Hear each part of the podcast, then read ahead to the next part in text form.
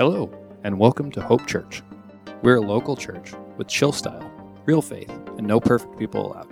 Thanks for checking out our podcast. This is a message from our Soquel location in the Santa Cruz, California area. We hope this message is encouraging. If you live near either of our locations, we'd love to have you join us for one of our many Sunday services. Good morning. Let me try that again. There we go. Hey, good to see you all today. Welcome to Hope Church. My name is Danny, and uh, I'm one of the pastors here. Um, and I'm excited to share with you guys today. Want to hear um, how you guys doing? You guys doing good? Having a good summer? Man, what a what a beautiful uh, summer it is out there. Um, and uh, I'm I'm just grateful to uh, get to share with you guys today from a scripture that has really meant a lot to me in my life. And um, can I can I start by telling you guys a super embarrassing story? You guys ready for that? Well, so um, I, you know, I grew up as my parents were Christians, and so they took me to church as a young man. And then while training to become a pastor, I went to Bible college. So I've been to a lot of church, but I'd never been until this moment. I'd never been to a Catholic church. And my wife Jenny and I were in the city, one of our favorite places to go on dates. We're just we're walking around, we call it urban hiking, you know, putting in our miles walking, and we're walking up to the top of this hill, and they have the most beautiful church there. I mean, it is like something out of like a Star Wars movie, man. This this building, if you haven't seen it, it is like this massive cathedral, and it's so tall and it's so ominous, and there's this like stained glass, and we're like, we got to go check it out, and the doors are open. So we're like, let's let's peek in there, and they're having a mass, and my wife is Sicilian, so like you're pretty much like you're born into the Catholic Church if you're Sicilian. You know what I'm saying? So she's Sicilian, and uh, so she knew a little bit more about what to do than I did. So she kind of led me by the hand, and we went and sat down. And I, you know, it was a very eye-opening experience being a pastor and going to a church service where I knew I knew nothing what to do. You know what I'm saying? like there's repeat after me's and there's like all these things that you're supposed to know how to say and to do and then there's the time where you you know everyone stands up and I'm like delayed reaction. They sit down and I'm like you know I'm doing this whole thing. And and uh, and Jenny knew a little bit more about it. And uh, and it was beautiful you know beautiful service beautiful building uh, beautiful words that they shared and the prayers. And then it came time for communion and I was like, looked over Jane. I'm like, no, I don't know. I don't, I don't, I don't know. I don't know. I, I don't know what to do. I don't, I, I, and so, but she's like, come on. She takes me by the hand, you know, and she, so she takes me in the line, and I didn't know you're not supposed to take communion unless you like grew up in the Catholic Church. Okay, I didn't know that, but I'm in there, and somehow I ended up in front of her in line, and I get down to the front, and you know, in, in normally they put the the thing on your, they put the bread on your tongue, right? apparently i've learned this since but in the moment it's covid and so they give it to you and i didn't know what to do with it and i stood there like this and i just kind of went to the side and i was going to have my prayerful moment and he he goes you know he said the priest god bless him he said take it now and i'm like okay and he and he goes are you catholic and there's like 80 people behind me and all these people in the church and like in the split second, the moment, I thought, well, the word Catholic means Universal Church of Christians. So I, I just put it on my tongue like this. I go, boom. And I just walk away. So embarrassed. Okay. We're clipping the live stream today so I don't get in trouble. Uh, my pastoral license revoked here. I didn't know and I'm in this moment and I didn't know what to do and I just felt really dumb and terrible and I go back to my seat and then the guilt just is coming over me because I didn't know was I supposed to do that? Did I know? So, anyways, so Jenny comes back and we sit there for a second and I'm just like, can we go? And we leave. We we left the service and we're walking the streets of San Francisco I just felt like this huge weight is on my shoulders. I felt so much guilt, you know, because I didn't do it right. I didn't know what to do. I didn't know what to say. Did I lie to the priest? Am I Catholic? Am I not? Am I saved? I don't know. so I went back for confession. Just kidding. So, I mean, I I already feel guilty and I've only been Catholic for one day. No, but um but the point of my story obviously that's a funny story and I feel really I still feel bad about it. And but it, that's false guilt, right? That's false guilt. That was not from God. That was just I didn't know the right thing to do, and thank God He's a merciful God and that we can come to Him for forgiveness, that Jesus died for us, that we can receive communion because of what Jesus did for us, thankfully. Um, we, um, but who's ever had that feeling of just like, where you just feel covered in guilt? You ever had that feeling? Or maybe maybe you, you feel like, man, I've blown it and I need mercy. You know what I'm saying? And you maybe maybe you go to church and you're like your heart is right, and then you leave and something happens. Like for me, it's just like uh, driving. I can lose my Christianity while driving. It happened the other day. You know, I grew up in L.A. God forgive, Lord, ha- Lord have mercy on me. I learned how to drive in Los Angeles. Okay, so I know all the tricks and the moves and how to like you know. And so this guy starts wedging himself out in front of me to basically like you know, like force his way in. And I just, you know, instead of like a normal person slowing down, I lose my Christianity for about three seconds and I just, you know, okay, so Lord, forgive me. So I have to pray this prayer all the time that David prayed. David wrote us this beautiful psalm, Psalm 51. We're going to be reading it today. We're going to read it, we're going to talk about it, and then we're going to read it again and respond.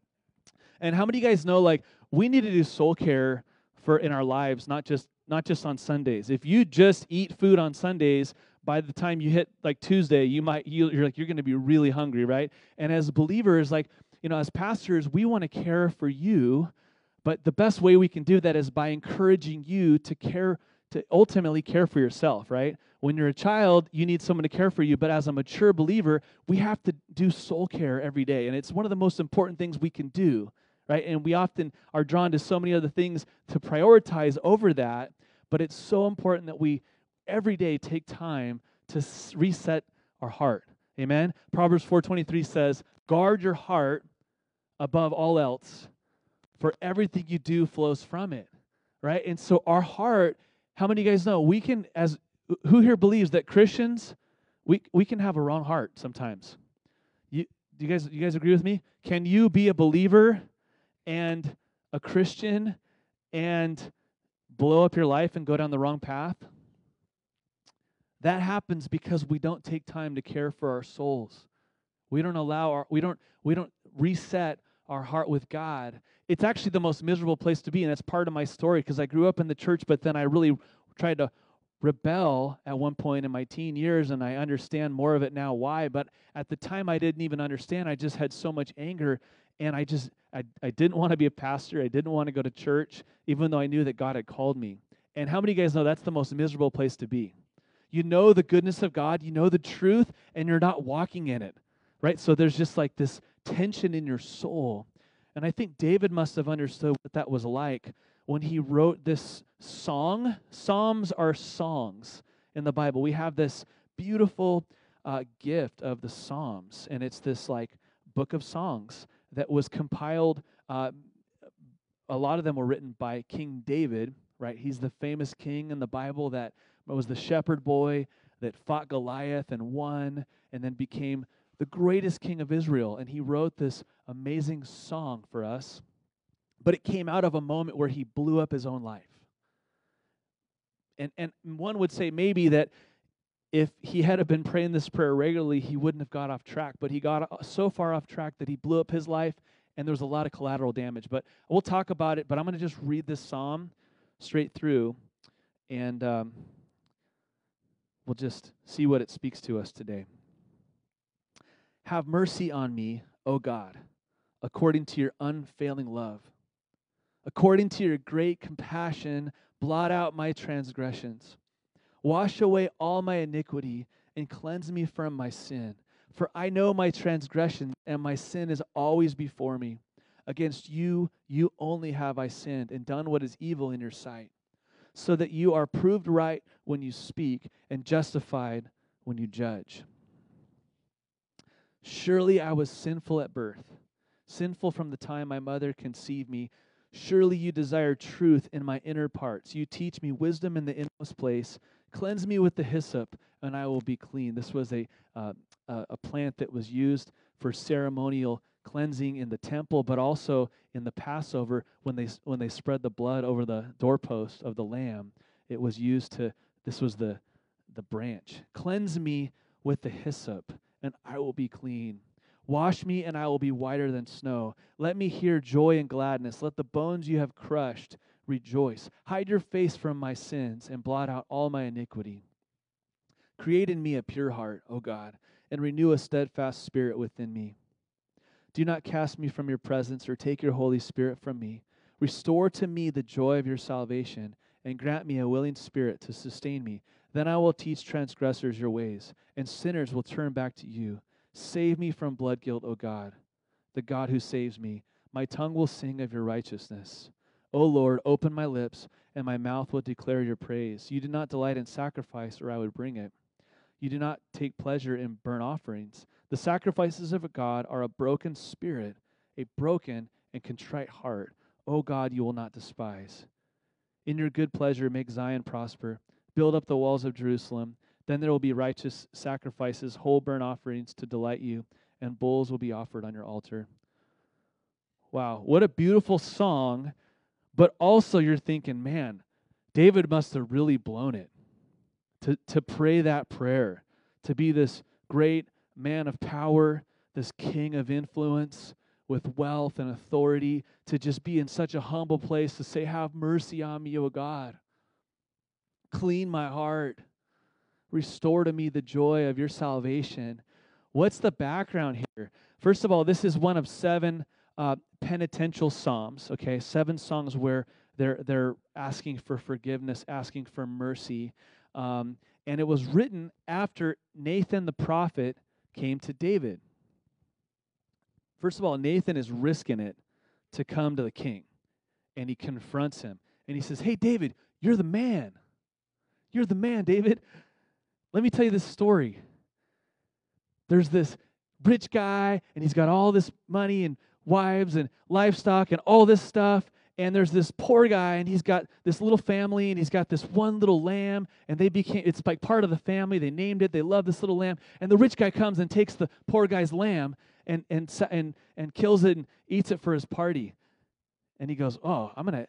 I'm going to get that guy. Who is this guy? Right? David's like, righteous anger and Nathan says, You are the man. You're the man, David. That's not you're the man you want to hear, is it? And what David had done was he had a great success. He won many battles, right? He had slayed the lion and the bear and Goliath, and he'd fought many battles and he'd won. And God was with him and God had anointed him and, and he'd given him great power and influence to the point where he just had this big win. And instead of going off to battle again, he decided, I'm just going to stay home this time, right? So he got comfortable in success. How many of you guys know success can sometimes be our worst enemy? Many people can have the right heart and, and can navigate trials, but very few people can have the right heart when they experience success right? And we're a culture that we idolize celebrity leaders, don't we? We love to just we we love to just fuel the flame until they flame out and then we just talk about them. And how many of you guys know as a leader, our character is more important than our charisma? A leader without accountability is a liability. Amen. And so, and David had lost accountability. He'd gotten off track in his heart. Instead of going off to battle, he stayed home and he's sitting out on his roof, chilling by the pool, sipping mimosas, and he looks out and he sees a young woman. And instead of going, oh, okay, he looks and looks and looks until he sent he he you know he crossed the line in his heart and sometimes when you cross the line in your heart it's hard not to cross the line right? That's why we have to guard our hearts. And so David now sends one of his servants to go do his dirty work, and he brings Bathsheba, a married woman, into his home. And she gets pregnant. And he tries to lie and cover it up. So he tries to bring her husband Uriah, who was one of the most faithful soldiers, back to town and he's a loyal soldier, so he won't even go in his house. He sleeps on the front porch. And he's like, I need to be back with my men, which is how David should have been thinking, right? Uriah is like David's conscience But David doesn't want to he doesn't want to get his heart right yet. So he sends Uriah back to the front lines and he ends up being killed at the front lines. And now there's blood on David's hands. He broke half of the 10 commandments not because he set out in the morning and said, You know what, I think I want to be a murderer today, but because he crossed the line in his heart. How many of you guys know sin always takes you further than you want to go? It costs you more than you want to pay, and it keeps you longer than you want to stay. And so David had crossed the line, and because he didn't take time to, to get right with God, it kept taking him further and further into this pit to where he finds himself where now he basically has betrayed not only a family and destroyed a family, but he's betrayed his whole kingdom. And I don't know about you, but I'm kind of like, should he have grace? Should God forgive him? like it's kind of it's like on the line where you're like, I don't know. He's it, it has is it possible to go so far that you can't come back? It's kind of scandalous when you think about God's mercy and his grace forgiving David after doing what he did. And yes, there were consequences. It ultimately uh, it, it, it, it brought war and bloodshed on David's kingdom from there on out. It's ultimately why David wasn't allowed to build the temple because God said, You've got too much blood on your hands, right? And so there's many consequences of his sin. But did God forgive him? He did. You know, and so I look at this psalm and it gives me hope because if God can forgive David, then he can forgive us, right? But it also gives me wisdom too, in that if I if I can pray this prayer when I go off in my heart, maybe I won't have to suffer the pain of the consequences of my life following my heart off track. God gives us hope and he gives us a pathway of restoration in the psalm. Isn't that beautiful? Did you notice the part where it said it talked about the broken bones? What did it say? I thought that was interesting. Is it 17? Where does it say, The bones you have broken?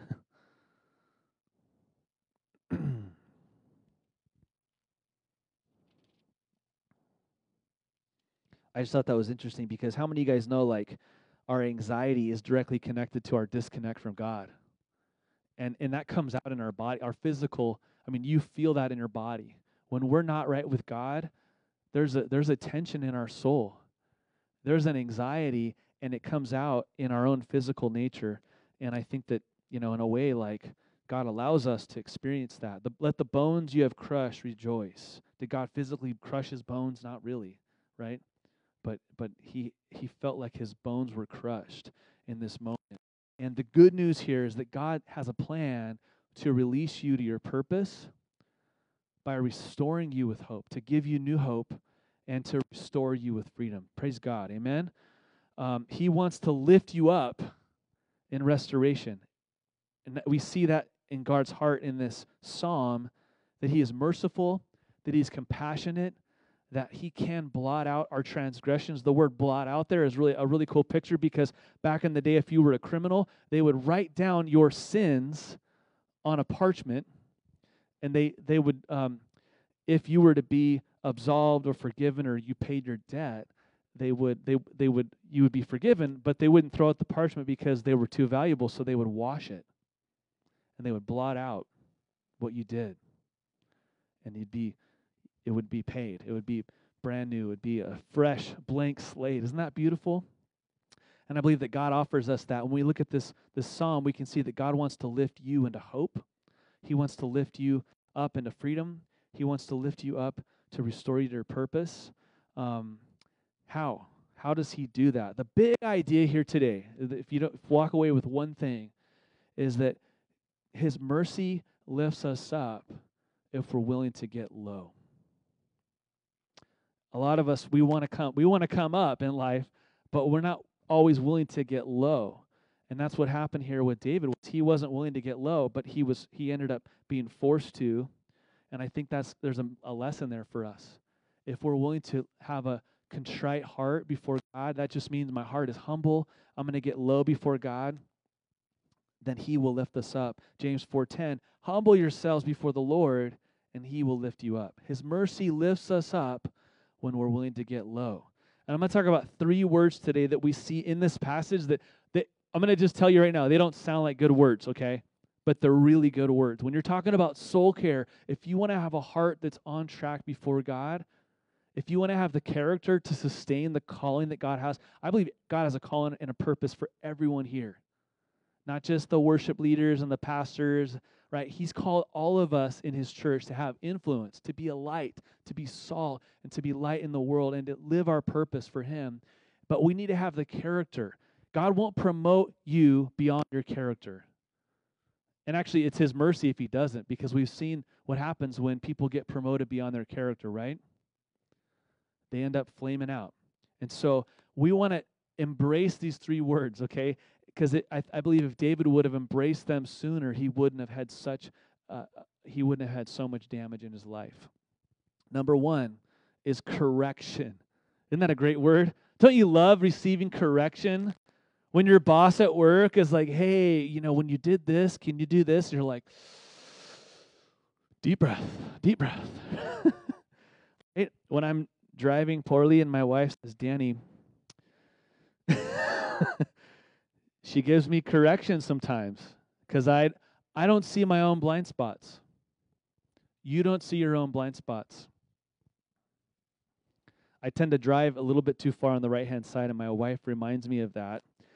And I'm grateful for that.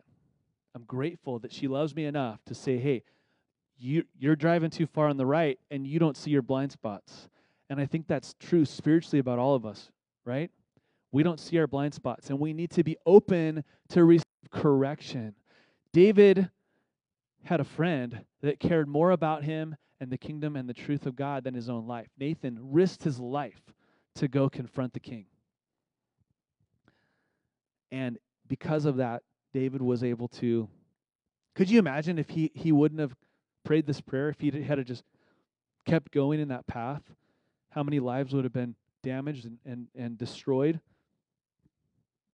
But David prayed this prayer and was able to turn it around. The second word we're going to talk about is conviction. Isn't that a great word?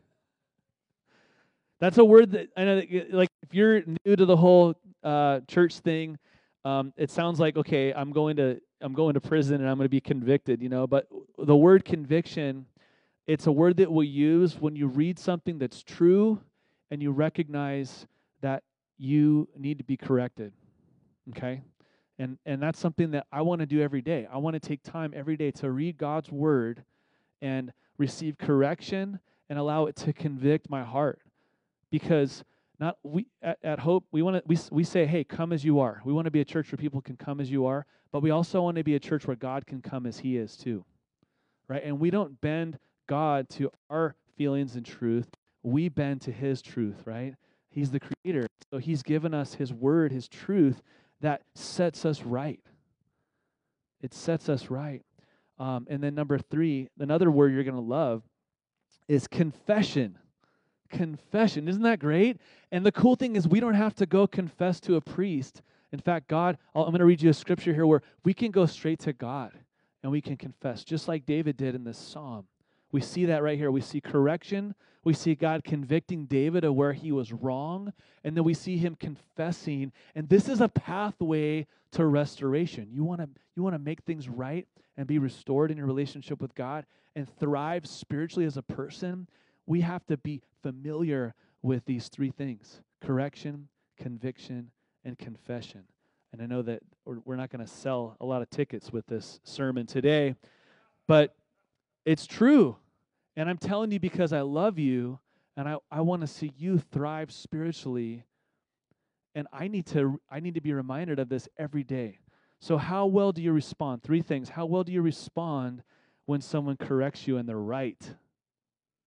How well do you respond to that?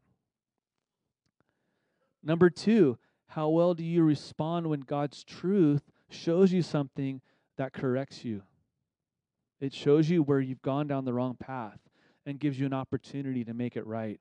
How well do you respond? Do you stop and admit that you've done something wrong. Or maybe when, when somebody comes to you when you offend somebody, how quick are you to ask for forgiveness? Did you know that that determines? There's a study that was shown that the determination of marriages that last and marriages that don't hinges a lot on how well each individual can own their stuff and truly apologize. Isn't that interesting? If we don't recognize our stuff and we just act like we did nothing wrong, it's damaging our relationships. You want to blow up your marriage, just act like you you you you know, you never did anything wrong. Okay. Um I, we have opportunities all the time, right? Opportunities and, and sometimes let me just say this, sometimes maybe you didn't mean to. Okay. My son was putting together, you know those like little bead art projects where they're like little beads and you put them together and then you iron them and then they make something? It was like a Boba Fett head. My son's into Boba Fett and he made this Boba Fett head. And I was just like uh, eating breakfast or whatever and having my coffee, and he left it out on the table. And I just went to move something, and I didn't realize that he hadn't ironed it yet. He put it together at night, and I just brushed it with my hand on accident, and I just blew up Boba Fett. I mean, blew, Boba Fett just got blasted. You know, he got lightsabered in the head, and it just went. Boba Fett went all over the room, and Kale, my son, he's seven, you know, and it was like he looked at me. You know that look where you're like, I just broke his heart. I mean, tears instantly come down his face, and it was like, oh, how dare you? You crushed my soul, you know? And he just ran and hid in the garage. And I could have just been like, whatever, I didn't mean to do it, you know what I mean? But as a dad, like I care about his heart. I care ab- I love my son. You know, and so I ran to him in the garage I got down on my knee, and even though I didn't mean to do it, I just said, Kale, I'm so sorry. Will you please forgive me? How can I make this right with you? You know? It, even though it didn't seem like that big of a deal to me, I knew it was a big deal to him. And I think that it's important that when God shows us something, it may not seem like a big deal to us because when our heart gets off, we can often become callous and desensitized. But if it's a big deal to God, then we got to make it a big deal to us. And if it's a big deal to someone that you're in relationship, we got to make it a big deal. And that's the third point is this confession, right? Is I'm going to say repent and confess. So A receive correction, receiving correction, B responding to conviction that we respond when God shows us something, when we we did something, even if it was accidental and even if it doesn't seem like a big deal, that we acknowledge it is a big deal. If it's in God's word, it's a big deal. If we hurt someone else, it's a big deal. And then we have to, our, our, our final response is that we repent and confess. And when we come with a humble heart, He can forgive us and restore our communion with God which is ultimately where where the life is, right? That's he is the source of love and life, and if we're disconnected from him, we're we're walking away from the light, right? But First John says, "But if we walk in the light as he is in the light, we have fellowship with one another, and the blood of Jesus, his son, purifies us from all sin. If we claim to be without sin, we deceive ourselves, and the truth is not in us. If we confess our sins, he is faithful and just and will forgive us our sins and purify us from all unrighteousness. Isn't that beautiful? And I think we live in a world where it's like it's almost like not only do we not confess, but it's almost like we don't we don't want to admit that we we even did anything wrong. You know what I'm saying? But all it takes is getting together with a group of children to realize that like we, we had our kids camp, which I think was a huge win. We did the adventure kids camp together. We're we're three churches partnered together in our county, and we've been doing some really fun things together. And one of the greatest things was this kids camp, and we had all these kids together, and we we brought them in. And, you know, we had so much fun stuff there, from water slides to bounce castles to zip lines, every activity, super fun skits. Um, but it was all about wanting to share the love of God. And Josh Englehart, who was sharing in this moment, he said, Hey, who here knows that you've like lied or you've done something wrong before? you know, in every kid, right? Every kid. Like, it doesn't take us very long as children to realize that we've done something wrong. And we don't have to teach kids how to sin, do we? I, and I know, hey, it, the gospel is this you were created in the image of God to be very good. But we have all sinned. Every one of us. David even said, I was sinful at birth. We were born into a world that has departed from God's love and truth, right? And we're, we're as a as a as a world, we're walking away from from God. And, and, but He loves us so much that He gave His Son for us that we can believe in Him and be forgiven and be made right and be restored back in relationship with our Creator, and then ultimately to become more and more like Him. Amen?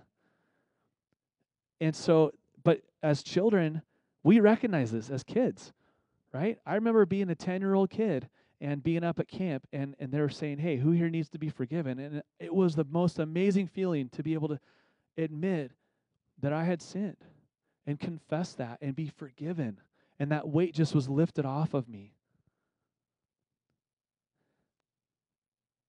And then we can move on, right? That's the beauty is then we can move on walking with God, thriving in our relationship with God because he's made us clean at the cross once and for all. But how many of you guys know there there's something about this every day keeping our heart on track. Even though what he says about me is true, even though I'm saved and I'm going to heaven and I know God and I'm forgiven and I'm I'm in his eyes I'm chosen and loved and holy and righteous. How many of you guys know like every day we have that opportunity you get in the car and we can lose our Christianity. Or like David, he got out on the roof and he he lost, you know, he lost his way because his heart went the wrong way. And I think it's important that we have these checkpoints that we take time regularly to repent and confess and come back to God what's really cool, I'm going to just close with this concept, but and I'm going to read this one more time, and then Savannah is going to lead us in a song. Uh, actually, Keith Green last week was the 40 year anniversary of Keith Green's death. And he wrote this song from this psalm that is one of my favorite songs of all time. We're going to sing that today. But um, I want to read this one more time, but I want to think about this. David prayed this prayer, but then he wrote it down as a song. And I wonder how many times David sang this song. Because sometimes when we sin or we blow it, God forgives us, but we don't forget. Right? And sometimes, even though He's He's allowing us to move forward, we're still looking back and we're still feeling that guilt and that shame, or maybe we get off track in our heart. And and so I just kind of think that I don't know this for a fact, but I'm, I wonder if David wrote this as a song that he sang again and again. And how many times, how many people in history have been able to take this psalm and do soul care and sing it again and again and again? We hope this message encouraged you to take the next steps in your relationship with God. The cool thing is that you don't have to do it alone. There are a lot of ways to, you can get connected here at Hope. Not only do we want you to feel at home at Hope, we'd love to help you find a home please check out discoverhope.church and click connect or just email us at info at discoverhope.church. Lastly, we give everything we can away for free and rely 100% on volunteers and donations to support this ministry. If you'd like to give to the mission of Hope Church, you can select the Give option on our website or text any amount to 831 800 2060. Thanks again for tuning in.